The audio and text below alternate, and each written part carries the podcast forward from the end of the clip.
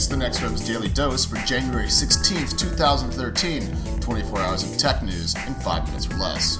In our 2012 Google review, we said that Project Glass would be an important part of the year for the search giant, and it won't be long until we find out more.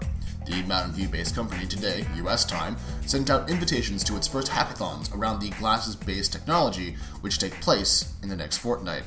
Events will be held in San Francisco on January 28th and 29th, and New York on February 1st and 2nd, and will be, in Google's own words, quote, the first opportunity for a group of developers to get together and develop for Glass. The company is planning two day long, quote, Glass Foundry events for developers known as, quote, Glass Explorers which will allow them to get to know the Google Mirror API and develop projects for the project. MySpace has opened up its completely redesigned website to the public, allowing anyone to sign up for an account, create a new profile, and start experimenting with the updated social networking service.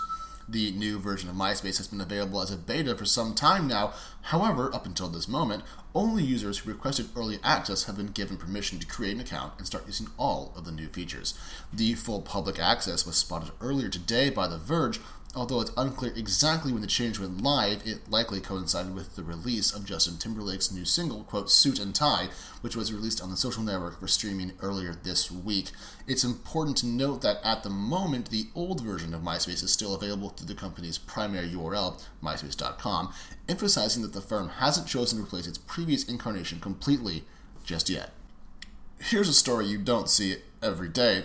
Google on Wednesday has gone on record to deny reports that one of its Google Maps Street View cars killed a donkey in the Kweneng region of Botswana. Seriously, we're not kidding. The story got big enough that the company actually had to waste resources dispelling the speculation. Here's Google on the matter, and I quote because of the way our 360 degree imagery is put together, it looks to some that a car had been involved in an unseemly hit and run, leaving the humble beast stranded in the road. As our imagery below shows, the donkey was lying in the path, perhaps enjoying a dust bath, before moving safely aside as our car drove past. I'm pleased to confirm the donkey is alive and well. We here at the Next Web were somewhat tickled by the entire episode, saying that it's not clear how Google verified the donkey's current status. We think the company simply contacted the Street View employee in question and made sure he or she did not run a donkey over.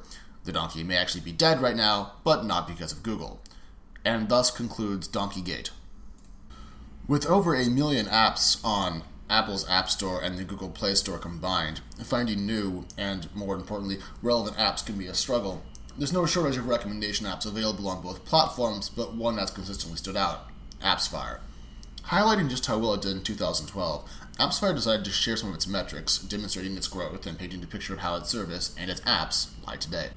AppsFire today said that it has seen a total of 9 million app downloads, uh, the majority of which came last year and are mainly of its iOS application. This has led to 50,000 App Store ratings and 25,000 user feedback submissions from people around the world. As a result, the app is used by more than 1.5 million people daily and has directed users to more than 100 million app downloads.